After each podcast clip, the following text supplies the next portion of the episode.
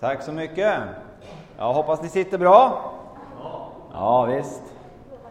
Det blir ju härligt med gemenskap. Sitta lite nära varandra. Eh, fint. Eh, säga någonting om mig själv då. Eh, jag eh,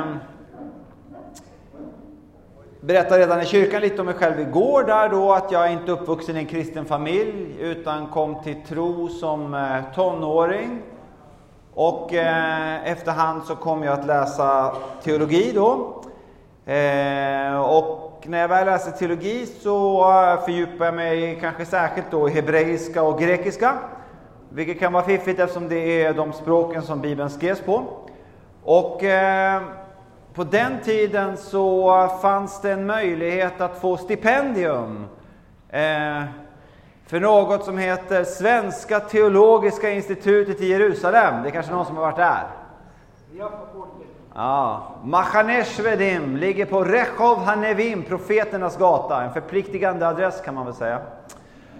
Och eh, jag sökte stipendium dit och fick det. Så de eh, Svenska kyrkans mission, som det hette på den tiden, eh, betalade egentligen för min utbildning. Och som lär- lärare hade jag en man som heter Göran Larsson, som en del av er kanske känner till. En av världens kunnigaste kristna kan man nog säga på judendom. Och eh, dialog och relation mellan judar och kristna. Så det var ju eh, den absoluta höjdpunkten på min teologiska utbildning. När jag fick läsa en termin i Jerusalem och sitta vid Göran Larssons fötter. Det kan jag ju direkt säga. Och det är ganska roligt för man, har ju, man gör sig ju en bild. Så jag hade förväntat mig att Göran Larsson skulle se ut ungefär som en ultraortodox jude, rabbin sån här med, med mörkt skägg så. Som många rabbiner i alla fall har. Eh, men eh, när jag kom ner då till kursen i Jerusalem så såg jag någon som såg ut att vara i samma ålder som alla andra. Jag vet inte om ni har haft den här skämtserien Dennis i Finland. Kanske det finns i Finland. Ja, han såg ut ungefär som Dennis. Det var bara att man kunde se på huden att han var lite äldre. Och det var då Göran Larsson. Och Göran Larsson, han kommer från Bjärketorp så han pratar så här. Men Göran Larsson är ett geni. Han kan hebreiska och arabiska flytande. Um, och uh, han hade helt unika kontakter i Israel och har. Um, Och det innebar att vi fick möta inte minst en hel del judiska rabbiner som man kanske annars inte får möta. Bland annat fick vi möta en ortodox på gränsen till ultraortodox judisk rabbin som heter Noam Zion. Som kom till oss och hade en serie föredrag. Och eh, de är ju fiffiga de här rabbinerna. Det är bara att ta i stolar där det finns. Vi får in mer stolar här också. Det är bara att hoppa in och ta en ledig plats. Eller ja, sitt på den där socken eller någonting. Jag säkert går bra. Eh, I vilket fall som helst. De är rätt fiffiga de här rabbinerna. Det var en annan rabbin. Jag ska tala om Noam Zion sen. Men det var en annan rabbin som kom året innan mig. Och hade föredrag. Och eh, då var det en av eleverna som blev frustrerad. Och ville liksom ge utrymme för sin, ge luft och sin frustration över de mer ortodoxa av judarna. Som håller hyfsat strängt på lagen. Så han sa till rabbinen så här, alltså sa han, jag vill bara säga en sak. Att jag, jag tycker det är så löjligt det här som ni håller på med på sabbaten. Jag menar det här med att inte ni får trycka på knappar. Det tycker jag är så larvigt. Men vadå? Skulle inte du ens kunna trycka på en hissknapp på sabbaten? Det var det löjligaste jag varit med om. Han sa det väldigt frimodigt sådär. Och, och ni vet att det är ju så att det finns sabbatshissar. Har ni sett det? Så på sabbaten i ett israeliskt hotell så, så jag vill inte åka sabbatshiss, det kan jag säga direkt. För jag blir galen av det, för jag har så dåligt tålamod. För den stannar ju på varje våning, va? Du kan inte styra den, för du ska inte trycka på någon knapp. Så jag tar den andra hissen alltid då. Eh, men i alla fall, det här sa då den här studenten som blev frustrerad på rabbinen och sa där, vadå liksom att ni håller på med det här? Kan inte du ens trycka på en hissknapp? Och ni vet, judarna de gillar frågor och svar och de blir väldigt sällan chockade utan tvärtom, de är oerhört direkta själva. Så rabbinen han lyssnade ödmjukt och sa han så här, ja sa han, nej men jag måste ju säga att du har ju en poäng. Det är klart liksom att på ett sätt kan det vara larvigt det här att inte vi kan trycka på massa knappar på sabbaten när vi liksom har tagit den regeln. För det är ju deras tolkning av regeln att de inte ska göra upp eld på sabbaten. Elektricitet, knappar styr ju elektriciteten. Det är, det, det är en, det finns flera, de som inte bryr sig om det och trycker på knappar, men, men det här är en judisk gren som tolkar det på det sättet. Så han sa det, nej men det är klart, jag förstår vad du tycker, det är lite löjligt att inte vi kan trycka på knappar på sabbaten. Men, men, men så bara, sa han, men du vet, det är en sak bara jag tänker på, sa han. Och det här sa han på nittiotalet alltså, långt innan smartphones. Så sa han så här, men du vet, det är bara en sak jag tänker på, det är det här, vet du, vi har så mycket, vi har så mycket som vi håller på med de här sex dagarna innan sabbaten. Och om vi även på sabbaten fick börja trycka på hissknappen, vet du vad jag är orolig för då? Då är jag orolig för, sa han, att då skulle det plötsligt finnas hundratals andra knappar som skulle locka på min uppmärksamhet och de skulle förslava mig. Ja, det är inte helt dumt. Men tillbaka nu till det år jag gick, nittiotre. Då hade jag rabbinen Noam Zion och då kom han fram till mig och, och så sa han till mig att jag skulle vilja bjuda in dig att fira sabbat tillsammans med mig och min familj och några andra familjer. Och Göran Larsson sa till mig då att det här var en stor heder, det här fick jag inte säga nej till. Och det ville jag inte säga nej till. Så sagt och gjort, jag kom dit på eh, Pesach, påsken. Och det var ju som att stiga tvåtusen år tillbaka i tiden och få vara med denna ortodoxa, på gränsen till ultraortodoxa familj när de firade påsk, trettio personer, några olika familjer. Eh, fascinerande. Och ni vet, de säger så här att när man firar påsk så är det inte bara det att man minns påsken. Det är inte så de tolkar hebreiskan sikaron, som vi översätter med åminnelse. När judarna säger så här, när du firar påsk, välkomna in. När du firar påsk, då ska det vara som att du själv den natten drar ut ur Egypten.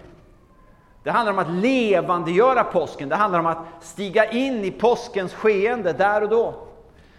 Och, och få vara med den här natten när de firade påsk var sannoliken en upplevelse. Man kunde notera ett antal saker.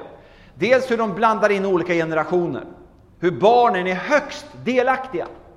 I, i judisk tanke så är barnen med väldigt tidigt och dras in i hela skeendet och tas på allvar.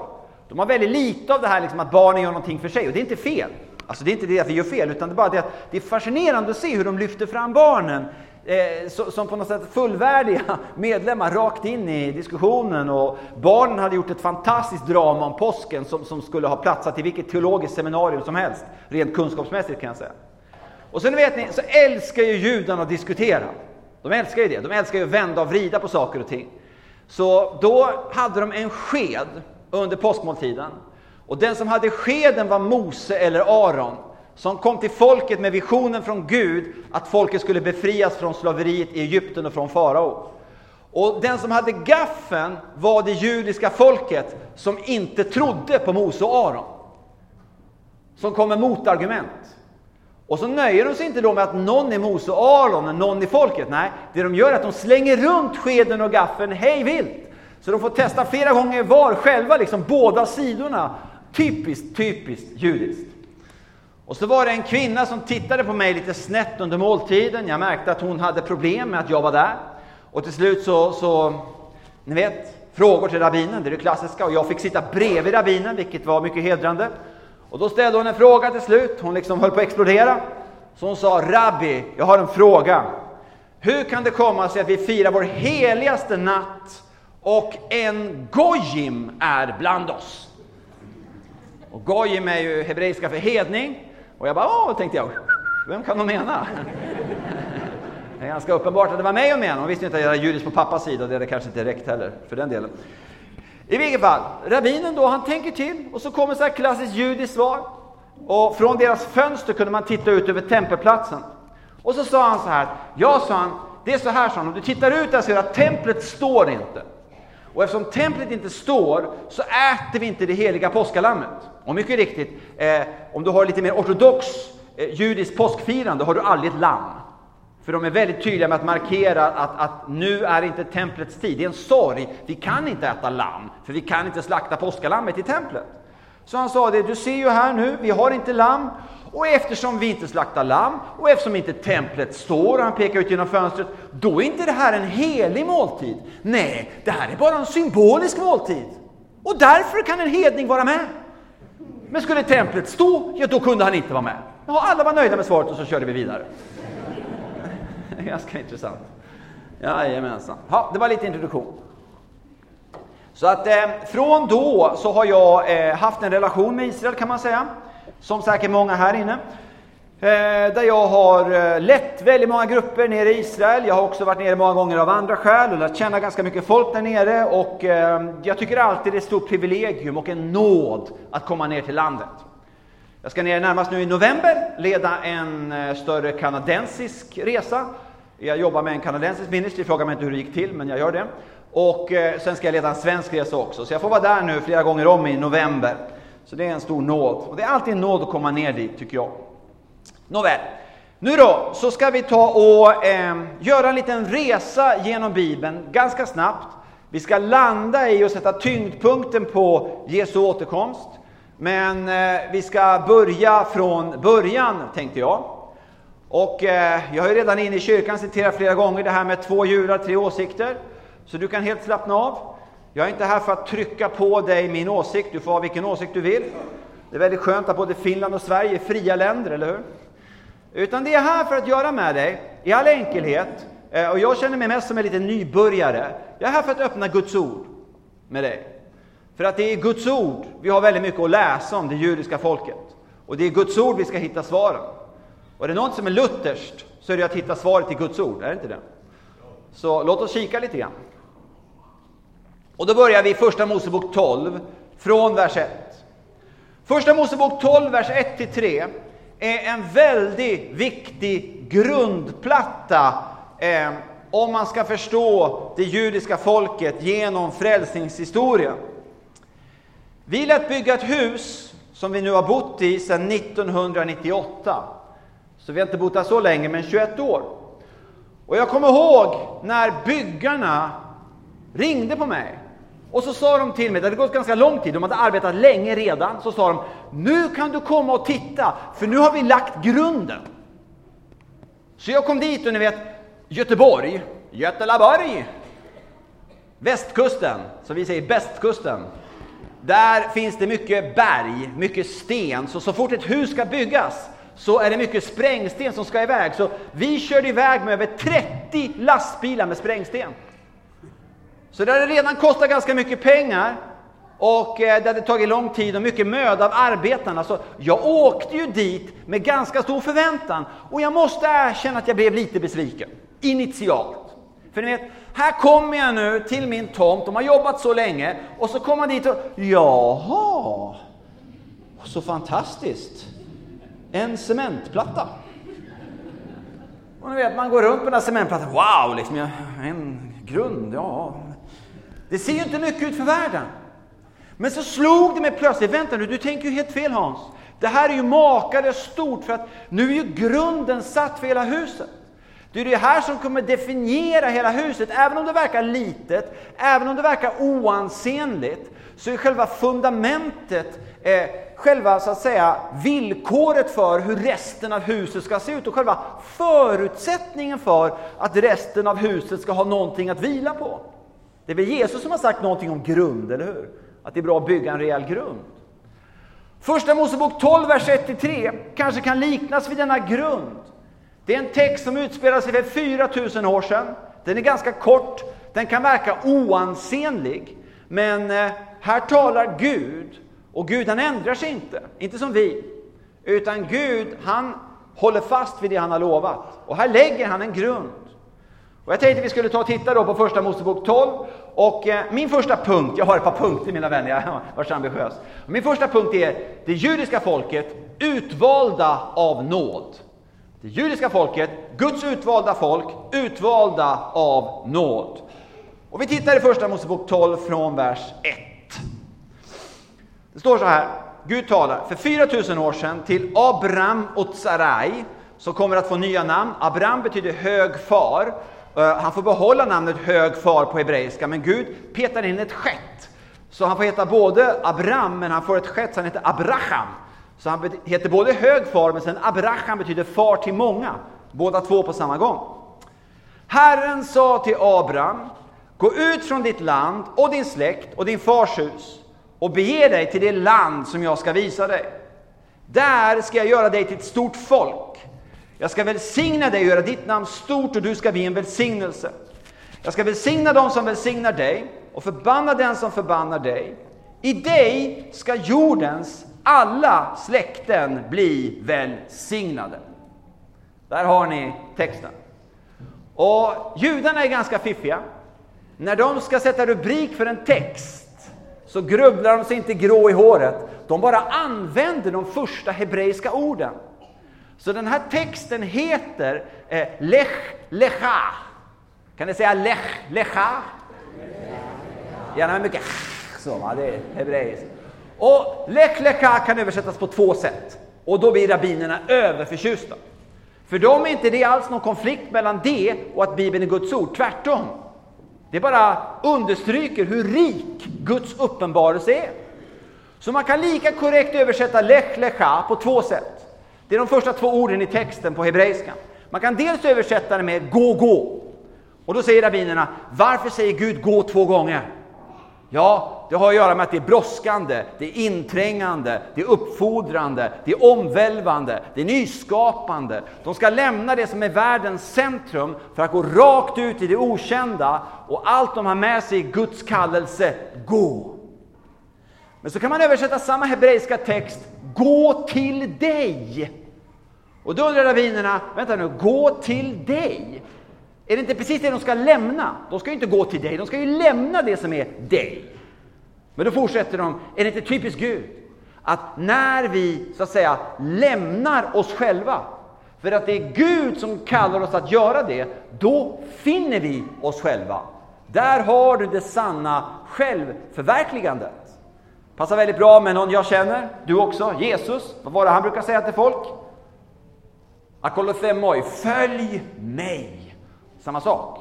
Följ mig. Så, så börjar texten. Lech Lecha. Och eh, sen fortsätter det med då att eh, Gud ska göra Abraham och Sara till stamföräldrar för ett folk. Och det har vi vers två. Där ska jag göra dig till ett stort folk. Och ni vet, här hade jag förväntat mig hebreiskans am, som är det vanliga hebreiska ordet som används just för Guds folk. Det är liksom ett specialord för egendomsfolket som ofta används om judarna i Gamla testamentet. Men här, den första gången som eh, det judiska folket omnämns som ett folk, när de så att säga kommer till här på jorden, de har innan funnits i Guds tanke bara, men nu liksom föds det ner här på jorden, eh, då används inte am. Är det någon som vet vilket hebreiskt ord som används? Det är tjugofem poäng, det är inte bara sjutton poäng. Jo, det hebreiska ordet som används är faktiskt just Goj. Och Goj, grundbetydelsen av Goj är inte hedning egentligen, fast det betyder det också. Utan grundbetydelsen av Goj, eh, kanske kan man tycka lite anakronistiskt, men faktiskt ändå, det är en nation. Alltså, alltså ett folk med ett land som har gränser, som har en tillhörighet. Det är grundbetydelsen av Goj. Så det är fascinerande att första gången som Gud talar ut att det judiska folket ska bli ett folk, så säger han att de ska vara en nation. Alltså ett land med gränser, ett land bland andra länder, ett land på riktigt. Det är vad som står där i texten. Och så eh, mycket riktigt utlovas också ett land, landet jag ska visa dig, nämligen Israels land. Och, och det är också intressant det här med, jag ska inte kommentera för mycket här för då kommer jag fastna. Men det är också intressant det här med jag ska visa dig. För det är ju samma egentligen företeelse som uppenbarelse. Jag vet inte om du har funderat på vad uppenbarelse betyder. Men, men det är gala på hebreiska. Det betyder ju helt enkelt att Gud visar någonting. Vi tror hela Bibeln är Guds uppenbarelse, eller hur? När Gud visar oss vem han är och vad han vill. Här kopplas Israel ihop med Guds uppenbarelse. Och min vän, i Israel har en mycket stor del av Bibeln kommit till. Det är inte för inte som Israel ofta kallas för det femte evangeliet. Och så fortsätter texten, och nu handlar det om välsignelse. Här märker vi vilket hjärta Gud har att välsigna. Jag ska välsigna dig och göra ditt namn stort, och du ska bli en välsignelse. Jag ska välsigna dem som välsignar dig och förbanna den som förbannar dig. I dig ska jordens alla släkten bli välsignade. Plötsligt öppnar perspektivet upp sig och blir hisnande. Gud säger till ett äldre par för fyra tusen år sedan att de ska bli stamföräldrar till ett folk som ska få ett land, och det ska leda till välsignelse, inte bara för folket utan för hur många folk? För hela världen, alla som vill ta emot det här. Och det är därför det står om förbannelse. För Gud kan inte tvinga sin välsignelse på någon. Men där och då så gör Gud det judiska folket och landet Israel, jag brukar säga, till Guds inkarnationspunkt i mänskligheten. Det är där man möter Gud. Och sen är han med oss överallt lika mycket. Men han, han skapar ändå en slags punkt. Här möter ni mig. Vilket naturligtvis fullbordas när juden, Jesus, Gud och människa på samma gång dör för våra synder på ett kors av trä och uppstår från de döda. Kungarnas kung och herrarnas herre. Då fullbordas detta. Men det talas ut redan två tusen år innan Jesus kom. Tycker du inte det är stilpoäng? Jag vet inte om du har funderat på vad välsignelse är för någonting. På hebreiska, beracha. Ni vet, hebreiskan är en stor del av det vi har fått Guds uppenbarelse genom just det språket. Märkligt nog inte på svenska eller på finska. Det är ofattbart, men, men det var på hebreiska och grekiska. Och, och det jag älskar med hebreiskan, det är att den är så konkretistisk. Den bygger från någonting konkret till en andlig sanning. Och välsignelse är inget undantag. Ordet välsignelse, beracha, kommer från en kroppsdel. Jag brukar ha gissningslekar med församlingen, men det ska vi inte ha nu för jag ska tjäna mig lite tid. Eh, det kommer från knät. Så när det står i Bibeln att Gud välsignar oss, så står det att han knäar oss. Ja, inte riktigt som vi tänker knäa såklart. Det har att göra med att man hade en uråldrig sedvänja, att när husfadern skulle proklamera att ett barn var hans barn.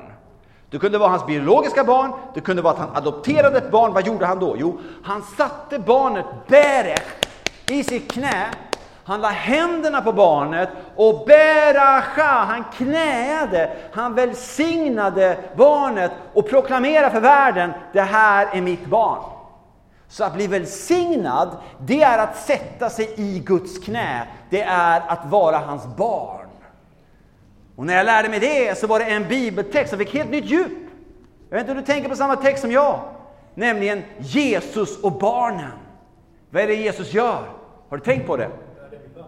Han, Markus har ju Petrus ögonvittnesbörd. Och Markus tar detaljerna allra tydligast. Nämligen att Jesus tog barnen, satte dem berech i knät, la händerna på dem och beracha och knäade barnen.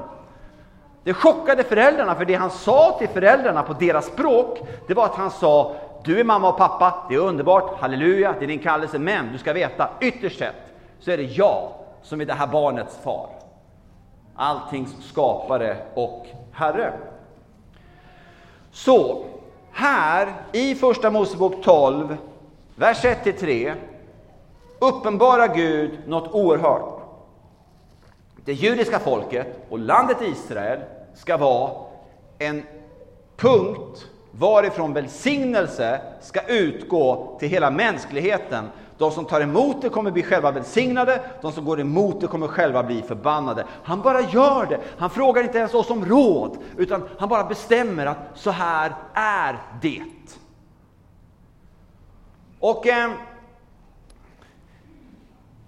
Om du läser vidare i texten så märker du att Abraham och Sara går iväg och går in i landet och tar emot, så att säga, Guds present. Och då kommer vi till punkt nummer ett.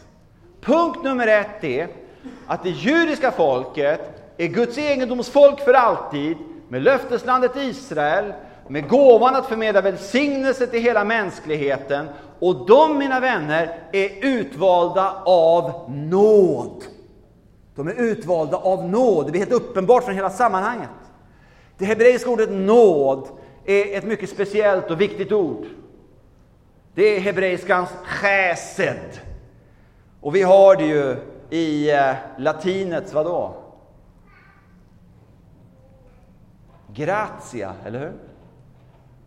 Känner ni igen ett ord från det? I Möndag säger man i alla fall gratis är gott. Känns det igen? Nåd har med Guds gratis att göra. Nåd är inte det vi förtjänar. Nåd är det vi bara får för att Gud är god. Jesus dog på ett kors av trä. Han som är Gud och människa på samma gång betalade priset för all din synd innan du ens föddes. Är inte det nåd?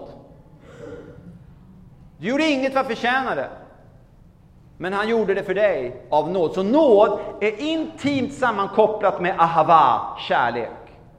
Och här märker vi samma Gud, samma princip. Gud utväljer Abraham och Sara av nåd. De utväljs av nåd. Och därför kallas Abrahams förbundet. Förbund är ju ett hebreiskt ord som betyder egentligen avtal, överenskommelser. Berit på hebreiska. Heter någon Berit så heter du förbund. Och här ingår Gud ett nådaförbund med Abraham och Sara som kommer att bekräftas i första Mosebok femton och i första Mosebok sjutton. Det kan du själv titta på om du vill. Jag måste spara mig själv lite tid för det är inte här vi lägger tyngdpunkten. Så Abraham och Sara, de är utvalda av nåd. Det är helt uppenbart. Jag menar, här säger Gud till Abraham och Sara, beduinhövding och hans fru: här får ni ett land, ni blir ett folk, ni blir Guds egendomsfolk, ni blir källan till välsignelse för hela mänskligheten. Jag menar, vad ska de betala tillbaks med? Lite kameler. Är ni med? Det faller på sin egen orimlighet. Det här är ett nådaförbund. Gud bara gör det av nåd. Vi är så vana vid, mina vänner, att eh, när vi ingår avtal, då ska det vara likvärdiga prestationer. Jag menar, du ingår förbund ofta. När du åker och handlar i en butik så ingår du förbund, eller hur? Du köper med dig en matvara, du betalar lite pengar, och vad är förbundstecknet? Kvittot, eller hur? Det bygger på likvärdiga prestationer. Och det där sitter djupt i oss, eller hur? Jag diskar trettio minuter så du ska diska trettio minuter. Okej, jag är kristen, jag kan diska trettioen. Eller hur? Det sitter djupt i oss. Och därför blir det så märkligt när Gud är annorlunda. När han utväljer bara av nåd. Han bara gör det. Så han utväljer av nåd. Men inte bara att han utväljer av nåd, utan han, han gör det som ett tecken på sin nåd också.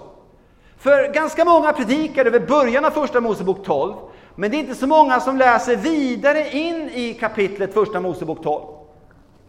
Om du läser vidare in i det kapitlet så blir man ju chockad. För det första blir det väldigt mycket kamp.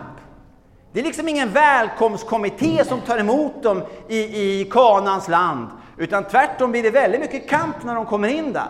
Så, så det innebär liksom inte bara ett bekvämt liv att ta emot Guds nåd, utan det blir alltid kamp kring det Gud ska föda här på jorden till dess att Jesus kommer tillbaka och ondskan är krossad. Så det blir kamp, och vi kan ana att den onde är bakom det.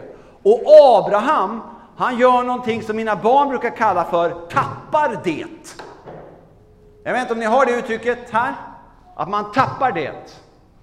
Han tappar fattningen helt och hållet. Så Abraham, han flyr ner till Egypten. Han blir chockad av kampen. Och nu har han helt tappat fokus. Han som är sån underbar gudsman. Nu säger han till sin fru på väg ner till farao, och kommer ihåg det: var vänlig och ljug om att du är min fru. Vi säger att du är min syster istället. Så, så går det mig väl, säger han rakt ut. Det går mig väl för din skull. Vilken underbar, härlig man. Eller vad säger ni, hustrur?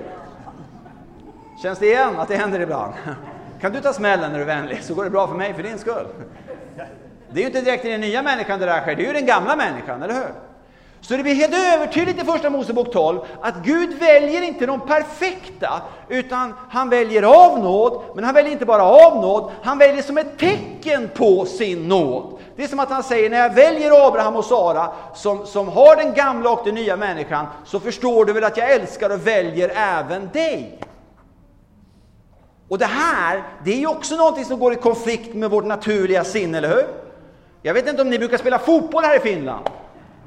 Det har hänt, va? Och ni vet, när vi spelade fotboll, va, i skolan, vi visste precis eh, hur vi skulle välja lag.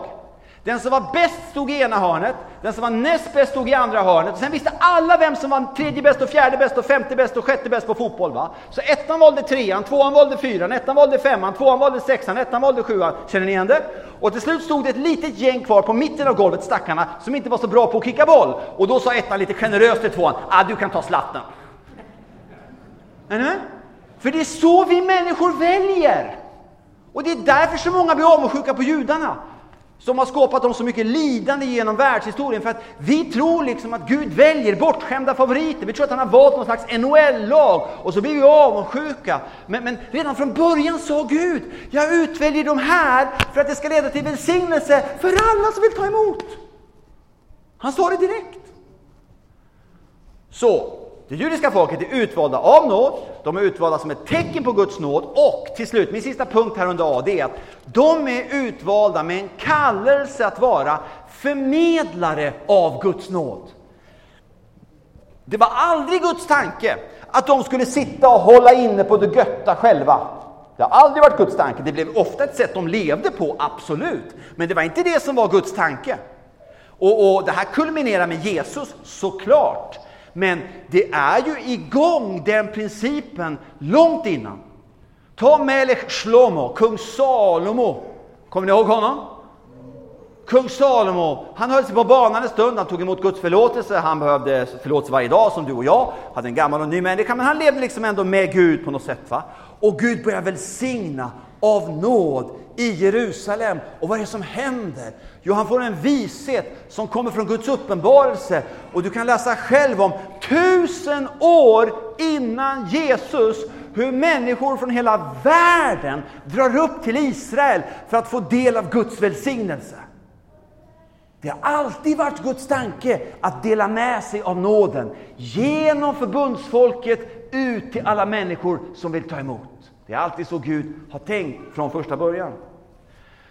Okej, okay, varför är det här viktigt? Varför tog jag trots allt ändå den tid jag tog för att säga det här? Jo, mina vänner, det gjorde jag för att det här är oerhört viktigt. Om judarna är utvalda av nåd, då kan inte Gud plötsligt kicka dem för att de inte sköter sig. Då kan inte Gud plötsligt säga så här, ni är inte mitt folk längre för ni har inte skött det tillräckligt bra. Om själva fundamentet var nåd. Om fundamentet var laggärningar, då kan han kicka dem. Men om fundamentet var nåd i själva grundplattan, då kan han inte kicka dem. Och vi har en mycket intressant text. Vi har många texter som säger samma sak. Jag går till Jeremia, kapitel trettioett, vers trettiofem. I Jeremia trettioett, vers trettiofem. Där befinner sig Guds folk på en total bottenposition. De har vänt ryggen till Gud under fyrahundra år. Med några undantag. De har vänt ryggen till Gud. Och Gud har varnat dem genom profet efter profet efter profet. Men vet, Gud vägrar att ha bortskämda favoriter. Han vägrar att ha det. Tvärtom. Om man har fått mycket av Gud, då förväntar han sig desto mer. Sa inte Jesus någonting om det? Eller hur? Och ni vet, det finns inget folk i Gamla testamentet som får till närmestvis så mycket skäll som vilket folk då? Det judiska folket. De får mer skäll än något annat folk, för Gud vägrar att ha bortskämda favoriter. Dessutom är inte heller det här alls, säger ingenting om att alla judar kommer till himlen. Nej, nej, nej, nej. För nåden måste tas emot. Gud kan inte tvinga himlen på folk vare sig nu eller då. Nåden måste tas emot. Det finns en himmel och ett helvete, och det handlar om att ta emot Guds förlåtelse för att komma till himlen. Så vi måste klara upp de missförstånden. Men nu, med det sagt, själva grunden för folkets utkårelse är chesed, Guds nåd. Och nu befinner sig på femhundratalet före Kristus det judiska folket på en absolut bottenpunkt. Gud tillåter med tårar i ögonen fienderna att skölja in över Jerusalems murar och till och med bränna ner templet. För han vägrar ha bortskämda favoriter. Det här är en konsekvens av deras synd. Så nu, om någon gång Gud skulle säga så här: nu är det färdigt med judarna, nu är det slut med judarna, nu är inte mitt folk längre, nu flyttar jag över det på någon annan, då skulle det vara då. Det skulle verkligen vara då. Men vad säger Gud? Jo, han talar till profeten Jeremia, den gråtande profeten. Han talar precis när fienderna sköljer in i staden. Och vad säger Gud? Jo, han säger så här, Jeremia trettioett, vers trettiofem. Så säger Herren, han som har satt solen till att lysa om dagen och ordnat månen och stjärnan till att lysa om natten. Han som rör upp havet så att vågorna dånar. Herren Sebaot är hans namn. Om denna ordning upphör inför mig, säger Herren, först då ska Israels släkte upphöra som folk inför mig för alltid. Och ni vet, jag bor i Möndag. Det är precis vid Göteborg. Och jag älskar vädret i Möndag. Från april till oktober är det underbart. I början av november kommer molnen in i Möndag. Och från då har vi regn fram till sista mars ungefär. Så himlen är grå, grå, grå, grå, grå. En december hade vi tjugo minuter sol på en månad. Jag var inte ute de minuterna. Jag missade det. Och ni vet, man kan få väldigt konstig verklighetsuppfattning. Liksom när man kommer i december, ni vet, det har varit femtio dagar med grå himmel, jag överdriver inte. Och man kommer ut i liksom grått, så man kan bli så här, vänta nu, finns det en sol där uppe liksom? Finns det ett stjärnsystem? Finns det månen? Eller är vi liksom bara någon slags grå ludd vi svävar omkring? Men så kommer en dag då liksom månen driver undan och så ser man en stjärna och kan man, ah men okej, judarna är fortfarande Guds folk. Ja, det står ju Guds ord, eller hur? Jag läste ju innantill för det Guds ord. Det är bara ett av väldigt många exempel på att judarna är Guds egendomsfolk, vill jag påstå, i Bibeln. Le och lam till evig tid. För de är utvalda av nåd. Det är en ganska viktig poäng faktiskt. Är ni vakna?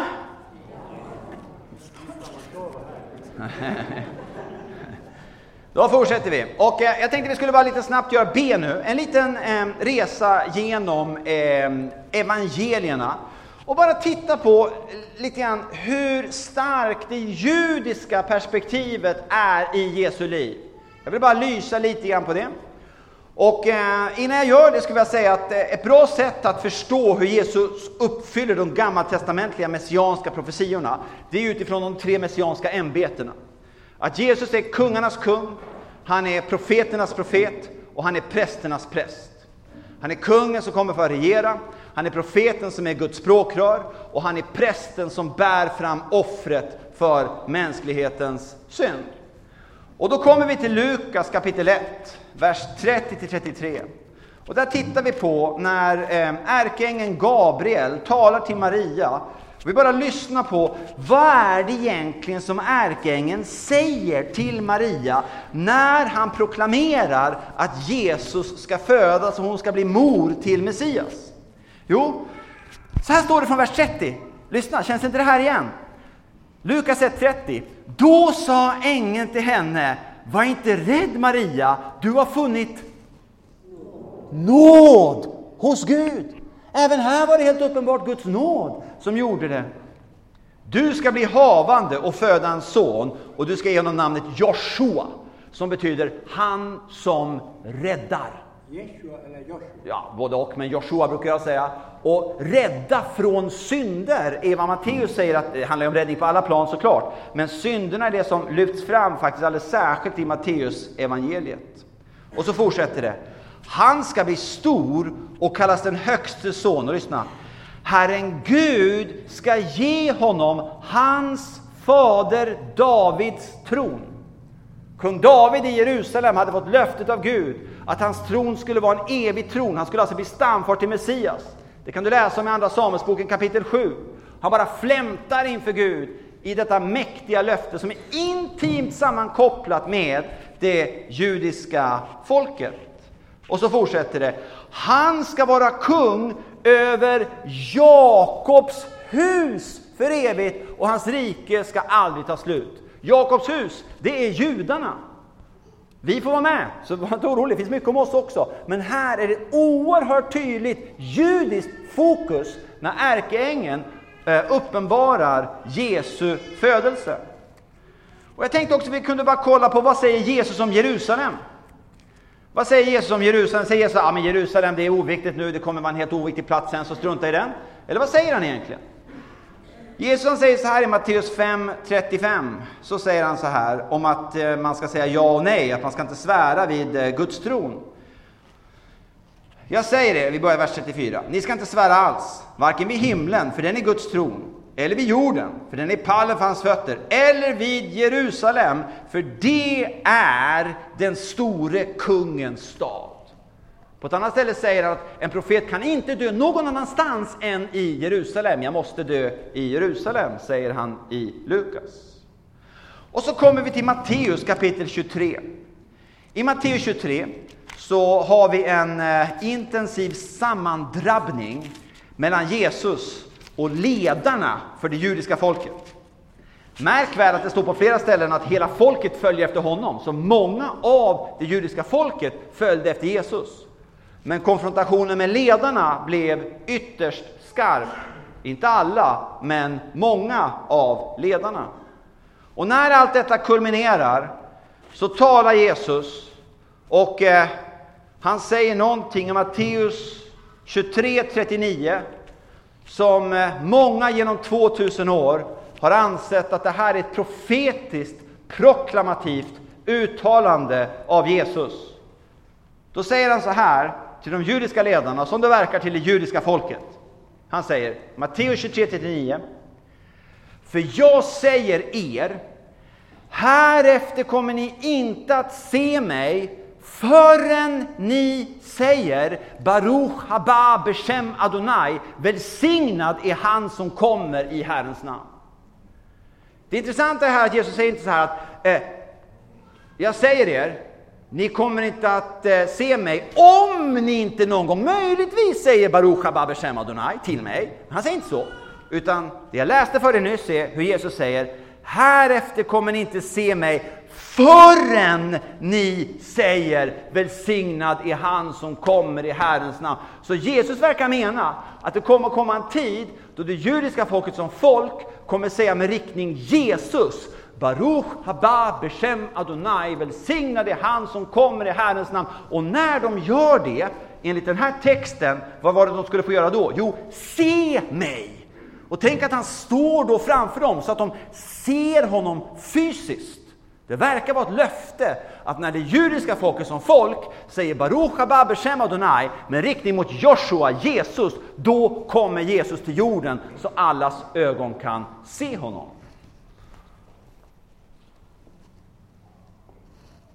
Och tro till dig, men jag har en vän. Svårt att tro, men så är det. Jag har faktiskt flera vänner. Och jag har några väldigt kunniga judar. Jag brukar ta mina grupper till dem. Moshe och Dov. Ortodoxa judar. Ofattbart lärda. Och eh, vi brukar ha många diskussioner om Jesus.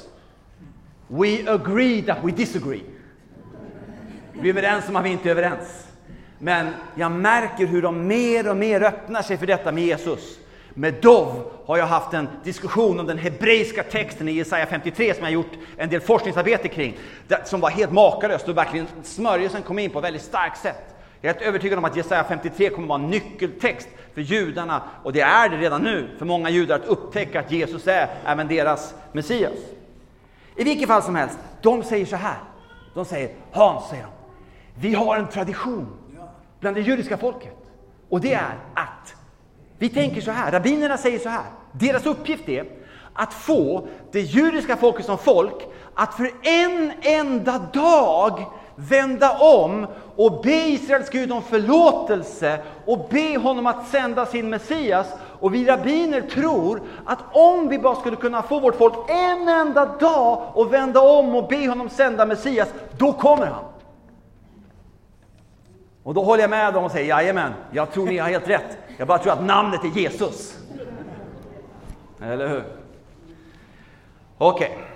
Okay. Eh, och eh, det fascinerande är ju också då att när Jesus sen kommer mot slutet av sitt tal om tidens slut, det kan du själv läsa om från Matteus tjugofyra femton och framåt, så är det ju väldigt tydligt att han pekar ut Jerusalem.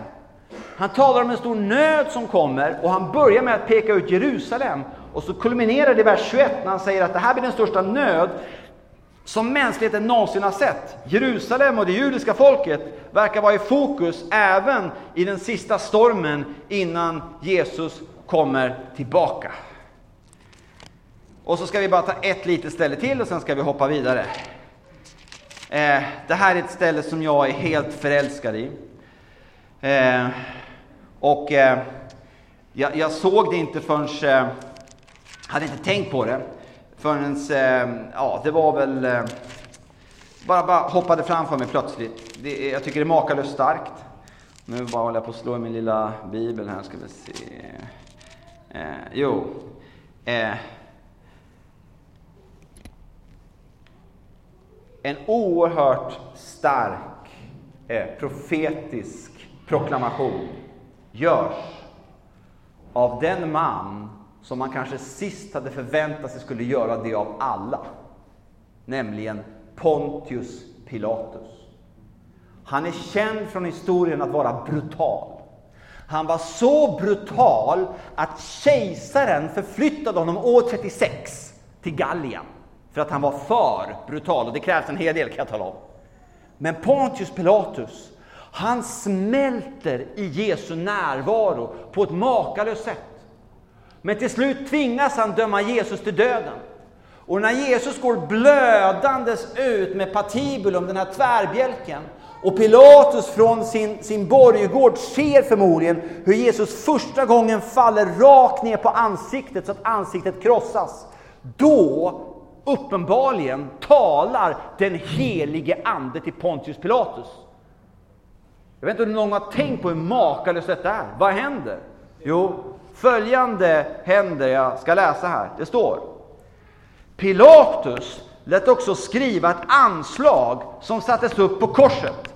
Där stod skrivet: Jesus från Nasaret, judarnas kung. Anslaget läses av många judar eftersom platsen där Jesus blev korsfäst låg nära staden. Och texten var skriven på hebreiska, latin och grekiska. Då sa judarnas överstepräster till Pilatus: skriv inte judarnas kung, utan att han har sagt: jag är judarnas kung. Och så kommer det här, jag bara älskar det här. Pilatus svarade: det jag skrivit har jag skrivit.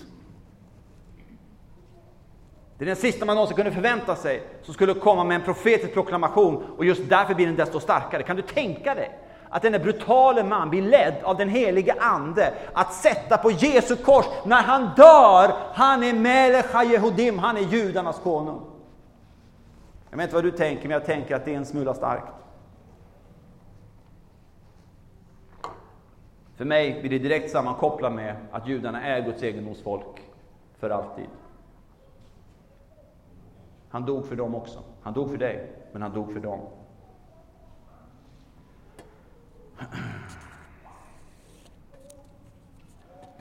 Nu ska vi rikta blicken framåt, mina vänner.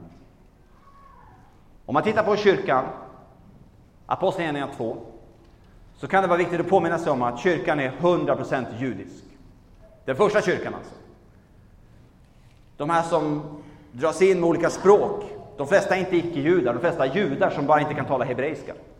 Men i Apostlagärningarna kapitel tio och elva och femton så öppnas Kristi kyrka för oss icke-judar. Är du tacksam för det?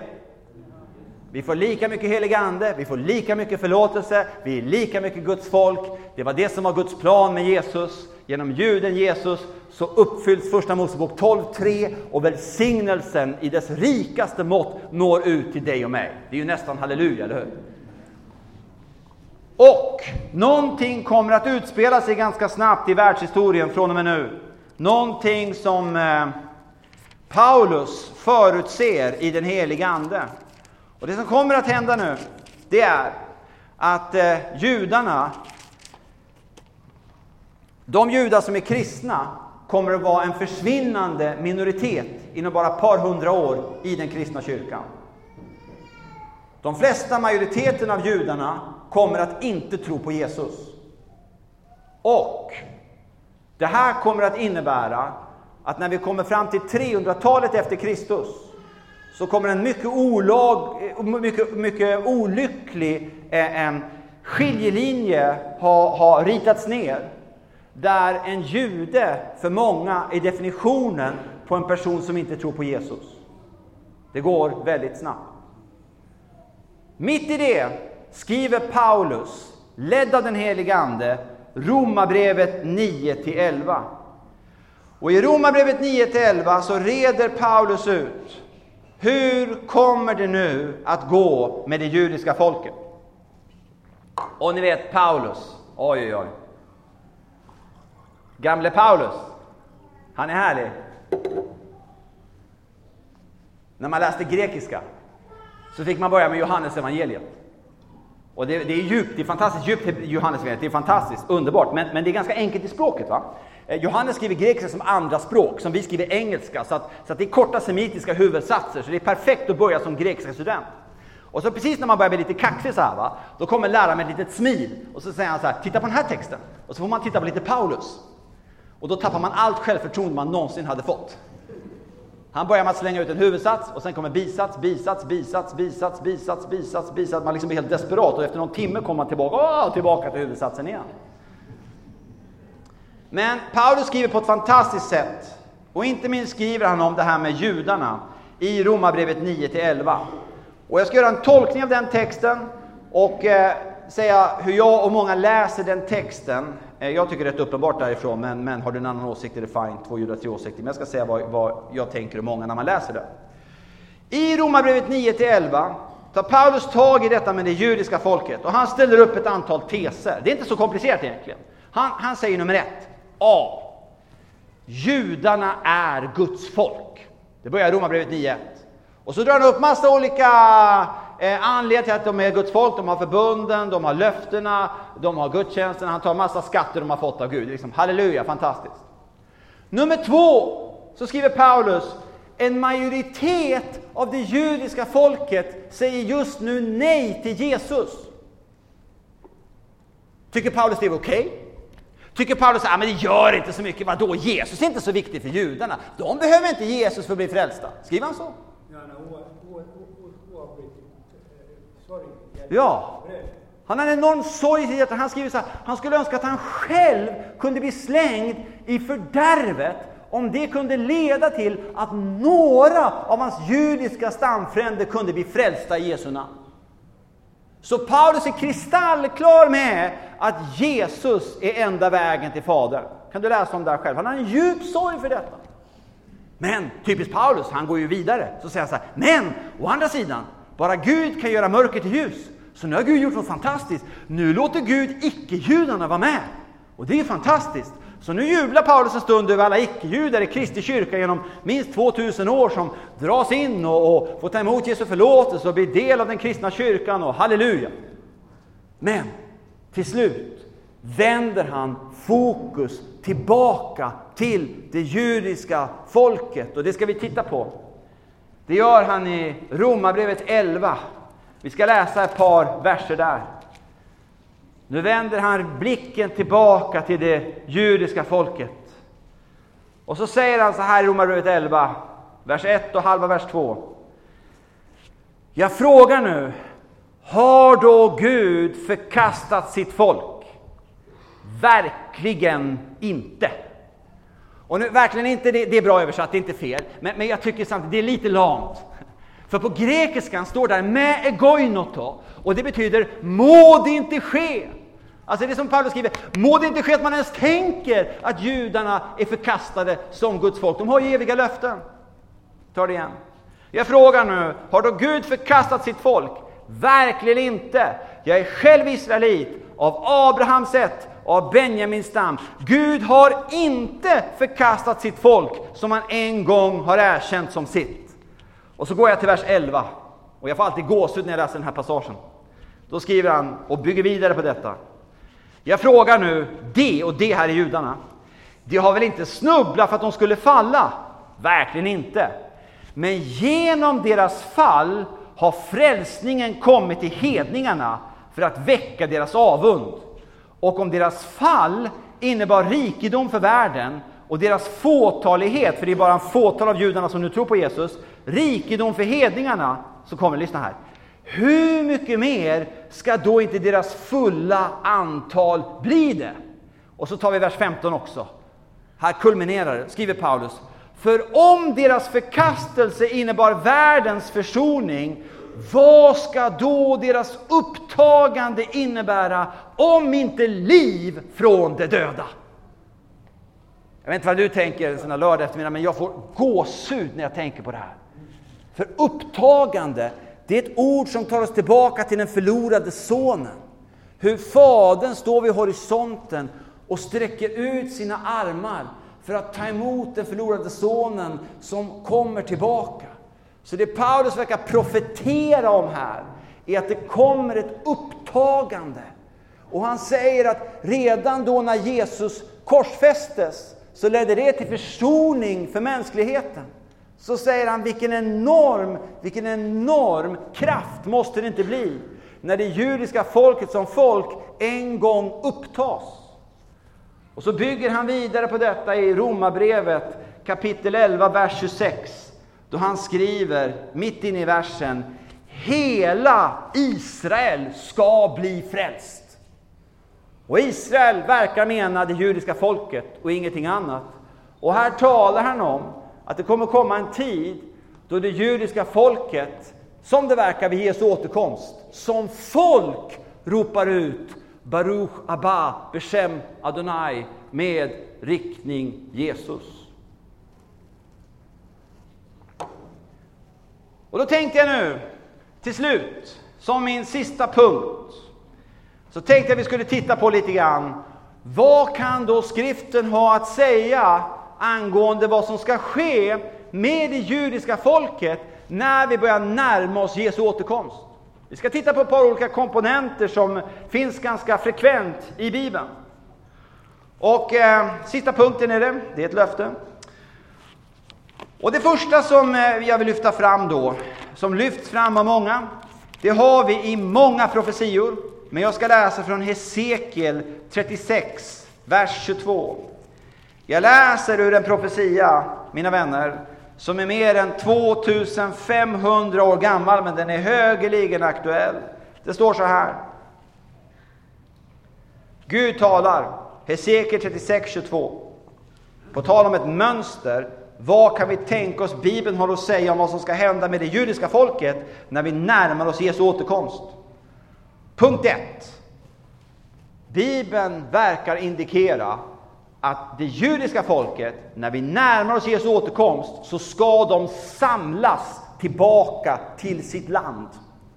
Och jag läser Hesekiel trettiosex från vers tjugotvå. Det står så här. Säg därför till Israels hus, så säger Herren Gud. Det är inte för er skull jag gör det, ni av Israels hus, utan för mitt heliga namn som ni har vanärat bland folken dit ni kommit. Jag vill helga mitt stora namn som blivit vanärat bland folken, därför att ni har vanärat det bland dem. Och de ska inse att jag är Herren, säger Herren, Gud, när jag visar mig helig bland er inför deras ögon. Alltså det är att det judiska folket har eviga löften och de har spritts ut i världen på grund av sin egen synd. Och nu måste Gud själv av nåd gripa in, för det judiska folket är ju ett tecken på Guds trofasthet och att Bibeln är Guds ord. Och vad ska han då göra? Jo, vers tjugofyra. För jag ska hämta er från folken och samla er från alla länder och föra er till ert land. Mina vänner, jag vet inte om du har hört folk säga så här, ja men ni kristna, ni säger alltid att Jesus återkomst till nära, ni har alltid sagt, men vad då? Det är liksom, det är ingenting som, som är unikt just nu, som inte har hänt förut. Jag vet inte om du har hört den. Men min vän, det judiska folket har aldrig samlats tillbaka till Israel från alla länder förutom i modern tid. Det händer nu, det har aldrig hänt förut. Och Gud är väldigt noga här med att det är hans nåd som är verksam. Det är inte för att folket förtjänar det, det är för att Gud ska hålla de eviga löften av nåd han har gett till det folket som hans eviga förbundsfolk. Och det är ju intressant. Om man tittar på historien, modern historia. Det judiska folket har börjat samlas tillbaka till Israel från artonhundraåttiotalet ungefär och fram till nu. Mer och mer och mer judar tillbaks. Och det som är intressant är att se att majoriteten av judar som har kommit tillbaka har inte kommit tillbaka för att de har haft en religiös vision. Det finns de, absolut, men det är en minoritet. De har inte kommit tillbaka för att de själva liksom har känt åh, vi ska tillbaka till Israel, det är ju ändå liksom vårt eviga hemland. Nej, en majoritet av judarna som kommit tillbaka till Israel har gjort det på grund av vad då? Jo, antisemitism. Antisemitism, förföljelsen. Det är förföljelsen. Det är det som gör att jag lever i Sverige till exempel. Vi var en judisk familj i Tyskland på artonhundrasjuttiotalet som eh, allt verkar peka på som stötte på intensiv förföljelse just för att det var en judisk släkt och var tvungen att lämna Tyskland, vilket jag är väldigt tacksam för att vi gjorde, annars hade inte jag stått här idag med stor sannolikhet. Så det har varit förföljelsen mot det judiska folket som har gjort att man har återsamlats till Israel. Och för ett par år sedan så blev Israel för första gången på tvåtusen år det land i världen som har flest judar i sig. Och väldigt mycket av det som sker, det finns mycket problem, det finns mycket sociala problem med Israel. Jag är ingen sån här romantiker som säger att allt är perfekt, för det är det inte. Det är de väldigt medvetna om själva. Men det är ett mirakel hur många människor har samlats tillbaka till Israel. Eh, ett av många, många vittnesbörd. Vi har en guide för den kanadenska gruppen som heter David. David. Och eh, på nittiotalet var han i armén. Så kallade befälet in honom. Och så sa befälet till David att eh, det var en kvinnlig soldat också. Ni ska samlas ute i öknen. Och så ritade de ett kryss ut i öknen. Där, precis vid soluppgången. De tog en jeep och de åkte ut i öknen. Och eh, de kom till det här krysset. De visste ingenting. No questions asked. Och så kommer de ut dit. Och mitt ute i öknen, mitt på nittiotalet, så märker de hur armén har byggt en enorm runway. Och så säger då deras befäl som möter upp dem där vid soluppgången precis, säger så här. Följande gäller. Vi har varit i ett afrikanskt land. Det finns ett antal judar där som vill komma hem. Vi har nu fyllt flera jumbojetar med detta folk som kommer komma tillbaka här nu om någon timme, landa på denna runway. Vi har rivit ut alla stolar för att så många som möjligt ska kunna få plats. Och faktum är faktiskt att de flesta av de här har aldrig någonsin sett ett flygplan förut, så de kan vara något omskakade. Men alla vill tillbaka, det är därför de sitter i planen. Och er uppgift, sa han då, befälet till David och den här kvinnliga soldaten. Er uppgift, sa han, det är, ni ska stå när de landar och sträcka ut era armar. Och så ska ni erbjuda alla som vill ta emot en omfamning. Männen för männen och kvinnan för kvinnorna. Och så berättar David hur första jumbojätten landar. Trappan fälls ner. Och ledarna står ju där med skägg, de som ska gå ut först. Men allra först stapplar en kvinna ut som precis har fött sitt barn. Hon kommer ut med sitt barn och hon lämnar upp sitt barn till David och den andra soldaten. Så det här är inte en myt, det är inte en saga, utan det är någonting som händer på riktigt i vår tid. De ska samlas. Om man då läser vidare här i Hesekiel trettiosex så kommer nästa punkt. Och det är att det ska inte bara komma en samling, det ska också komma en förnyelse. Det står från vers tjugofem, Gud talar. Jag ska stänka rent vatten på er så att ni blir rena. Jag ska rena er från all er orenhet och från alla era avgudar. Jag ska ge er ett nytt hjärta och låta en ny ande komma in i er.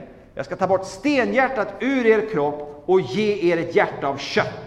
Jag ska låta min ande komma in i er och göra så att ni vandrar efter mina stadgar och håller mina lagar och följer dem. Så ska ni få bo i det land som jag gav era fäder. Och det här med förnyelse. Det är ju fascinerande att se vad som har hänt. För att det har självklart funnits judar som tror på Jesus genom tvåtusen år. Men de har inte levt i församlingar, alltså judiska församlingar, utan de har mer varit en och en utspridda. En god vän till mig, han leder Israels förmodligen största messianska, alltså Jesus troende judiska församling just nu. Han har sagt så här till mig. Han sa, du vet Hansen, på början av sjuttiotalet. Då kunde man samla alla Jesus-troende judar i Israel som öppet bekände Jesus. Vi kunde samlas på ett garden party. Så det kunde man göra på början av sjuttiotalet. Man kunde liksom bjuda ihop. Då hade man alla Jesus-troende judar i Israel som öppet bekände sin tro på Jesus. De kunde man samla på en trädgårdsfest. Men sedan dess har mycket hänt. Idag talas det om, jag har olika siffror. Eh, den vanliga siffran jag har är femton tusen Jesus-troende judar i Israel. Och jag har siffror som, som trehundra tusen i världen. Men nu är det en mycket trovärdig källa jag nyss har lyssnat på som säger att nu har det snabbt växt. Nu finns det trettio tusen Jesus-troende judar i Israel. Och eh, man är med om saker och ting som händer hela tiden. Jag ska bara berätta ett vittnesbörd. Är du vaken? Ja. Vi, vi håller på till sjutton. Jag ska bromsa strax innan sjutton. Och det är lika bra att köra på. Jag är strax klar med sista punkten. Och sen kan vi ta frågor. De som vill gå kan få gå. Är det fint? Orkar det lite till? Ta bara lite till. Och eh, då var det så att jag eh, kom med en pilgrimsgrupp, tre bussar. Och jag sprang av som den här stressade pilgrimsledaren, som man tyvärr allt för ofta blir. Och jag visste att det är mycket folk nere vid Jordanfloden. Och eh, Gud brukar verka starkt där nere. Och jag ville hitta en plattform till oss. Och det är mycket folk, pilgrimer från hela världen, vilket är underbart. Men, men jag ville ha en plattform för min grupp. Man blir ju ganska självisk tyvärr. Så jag springer av va. Och så hittade jag, helt ovanligt, en hel plattform ledig för min grupp på hundrafemtio pers. Så jag springer ner och ställer mig på den här. Försöker, ni vet, jag försöker ta en plattform helt själv. Eh, men, men ni vet, grupper gör så onödiga saker. Har ni märkt det? De går på toa. De köper en glass. Alltså sådana här jättekonstiga grejer. Va? Men Jordanfloden, liksom, Gud ska möta oss, kom ner. Va? Så jag står där och försöker liksom fylla upp hela plattformen. Det funkar inte va? Det kommer en man och ställer sig bredvid mig, ungefär i min ålder. Och han verkar på allvar mena att han ska halva plattformen. Och jag märker att han är Israel, för ingen annan skulle göra det. Men israeler, de är, de är inte alls blyga att ta plats. Liksom, utan halva är min. Liksom.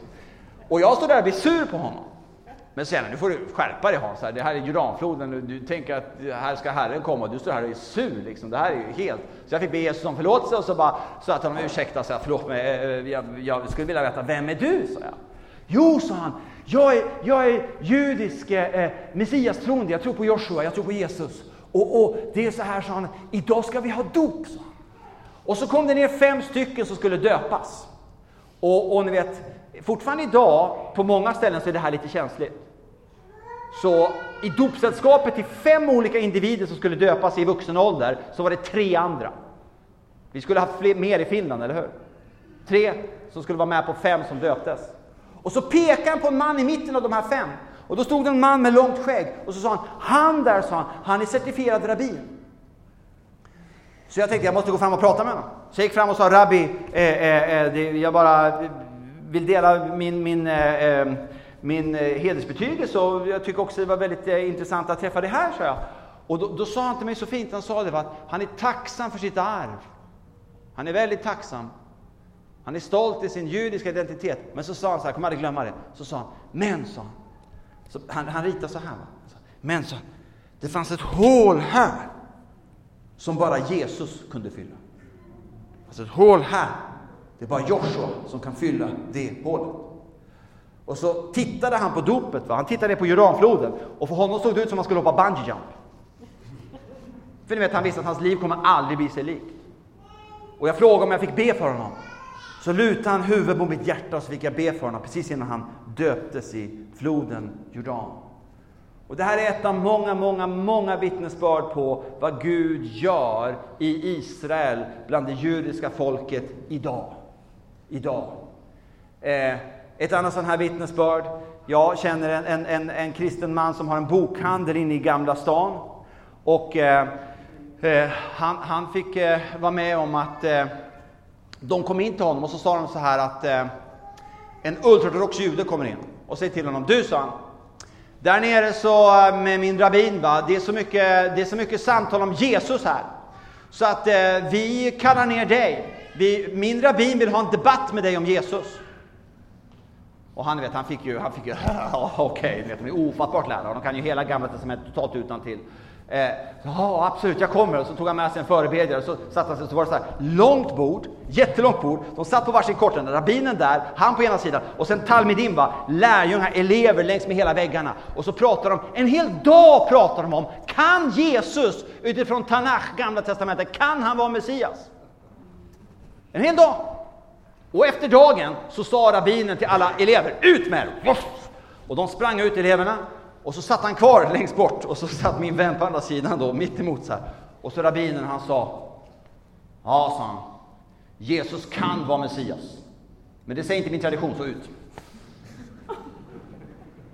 Är ni med? Alltså det, det, är, det är någonting som, som är i svang. Någonting att be för.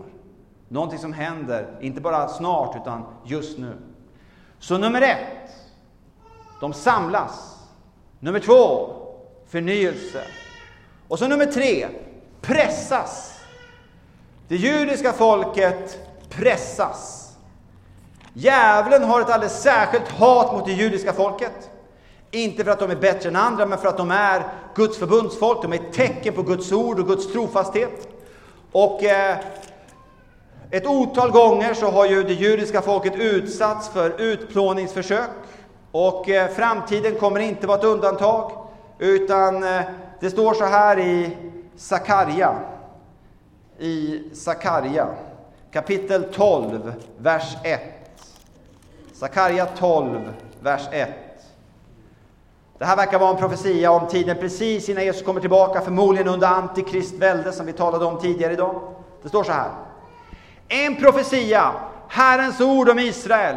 Så säger Herren, han som har spänt ut himlen och lagt jordens grund och som format människans ande i henne. Se, jag ska göra Jerusalem till en berusningens bägare för alla folk runt omkring. Också Juda ska drabbas när Jerusalem belägras. Det ska ske på den dagen att jag ska göra Jerusalem till en tung sten för alla folk. Var och en som lyfter den ska skada sig på den och lyssna. Och jordens alla folk ska församla sig mot henne. Och mina vänner, jag tillhör inte den som menar att det är fel att kritisera Israel. Absolut inte. Jag vill berätta om en underbar människa. Hon heter Johanna. Hon är min fru. Och vi har varit gifta i tjugonio år. Den femte januari firar vi trettio år. Och hon är mestadels underbar, ni vet, på att visa mig kärlek och omtanke och ömhet. Och bästa stunden på dagen, förutom bönestunden, är när jag ringer Johanna. Och när jag är iväg så här och predikar så brukar jag ringa henne ett par gånger per dag. Mest för att hålla mig själv på lite gott humör. Uh, så att hon är uh, en uh, underbar person. Men ni vet, hon har också kritikens nådegåva. Inte så ofta, men någon gång per dag. Ni vet, som jag behöver. Så kan hon komma liksom med några välvalda ord. Eh, får inte fram det, just här, jag har en källa här, jag ska se om jag får fram det. Hon kan komma med några välvalda ord. Och eh, det är inte alltid hon har rätt till hundra procent. Det ska vi verkligen slå fast. Verkligen inte, och jag har rätt ibland. Nej, jag har det ändå i huvudet. Men, men, men, men jag menar, hon har ofta en poäng. Jag menar, äktenskap, jag är lite, jag är, det här är inte menat mot någon, okay? Men jag är lite skeptisk när folk kommer och säger så här, vi bråkar aldrig. Det är så, va? Det är värst lite passion, vet ni. Men i vilket fall som helst. Därför, om man älskar Israel så kritiserar man. Mest uppmuntran, mest kärlek, men självklart inte de perfekta. De behöver jättemycket kritik. Absolut. Ja, men du behöver bara stå i en busskö i Jerusalem så tappar du den här romantiken kring liksom att det här skulle vara fantastiskt mycket, mycket snällare än allting annat, va? Eller? Men, grejen är den. Felet är alltså inte att kritisera Israel. Absolut inte. Felet ligger i, där man märker att en hund är begraven, är inte kritiken i sig. Det är proportionen av kritiken. Det är där de märker att någonting är skumt.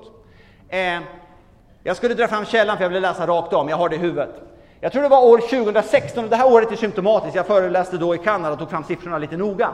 År tjugohundrasexton tror jag det var, så delade F N ut tjugo sådana här resolutioner mot olika länder.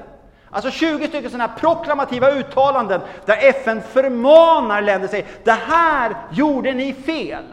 Eh, Syrien fick en sån, Iran fick en sån resolution. Och det kan man tycka att de kan förtjäna kanske om ni tänker på vad det är för sorts länder. Israel fick sexton. Är ni med? Ett land stod mindre än Småland faktiskt. Enda demokratin i den delen av världen drar på sig då den avgörande majoriteten av F N:s liksom fördömande resolutioner. Då märker vi att någonting är skumt. Då är någonting galet. Det kan inte bara ges en mänsklig förklaring. Och om man då läser profetiorna så märker man att hatet tyvärr kommer inte att minska.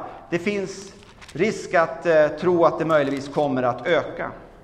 Men mitt i det så kommer en väckelse att komma. Mitt i det, i den värsta stormen under antikrist, precis innan Jesus kommer tillbaka, då verkar den här väckelsen under mycket högt tryck nå det judiska folket som folk. Och då finns det en sån här makalös profetia i Sakaria tolv, vers tio, där, där Sakaria profeterar och skriver så här: men över Davids hus och över Jerusalems invånare ska jag utgjuta nådens och bönens ande, så att de ser upp till mig som de har genomborrat. Och vet ni vad? Det är inte bara de som har genomborrat Jesus, det har vi alla gjort med vår synd. Men det är ändå en makalös profetia. Och man kan läsa vidare, det står om hur Gud utgjuter nådens och bönens ande. Och det består en väckelse bland det judiska folket. Och det intressanta här i vers tio, det är Rashi, en av de mest kända rabbinerna genom hela den judiska historien. När Rashi läser Sakaria tolv tio och när Rashi läser att de ska se upp till honom som de har genomborrat, då skriver Rashi om den genomborrade som de ska se upp till, där Gud ska utgjuta nådens och bönens ande. Rashi skriver då, den är känd rabbin, han skriver om Sakaria tolv tio, den genomborrade, så skriver han citat: detta är Messias, Josefs son. Så det finns starkt i den judiska traditionen. Och vi, jag menar, det är så mycket vi kunnat ta, men man hinner inte. Vi hade kunnat ta Jesaja femtiotre som är helt makalös. Och de rabbinska tolkningarna. Och just nu hur Jesaja femtiotre för många judar till en stor kärlek och tro på Jesus som försonare. Men eh, man hinner inte med allt. Och sen till slut kan vi väl bara avsluta med att säga: det kommer att sluta bra. Jesus kommer tillbaka. Allt gott, kära vänner. Jag önskar er en god eftermiddag, och vill någon ställa en fråga så finns jag här. Jag stannar kvar, jag flyr ingenstans, utan det är bara att komma fram här. Men jag tänker att det är lite varmt och kanske lite syrefattigt här inne, så att eh, känner ni att ni behöver gå vidare får ni gärna göra det. Och vill någon ställa en fråga så får ni gärna göra det.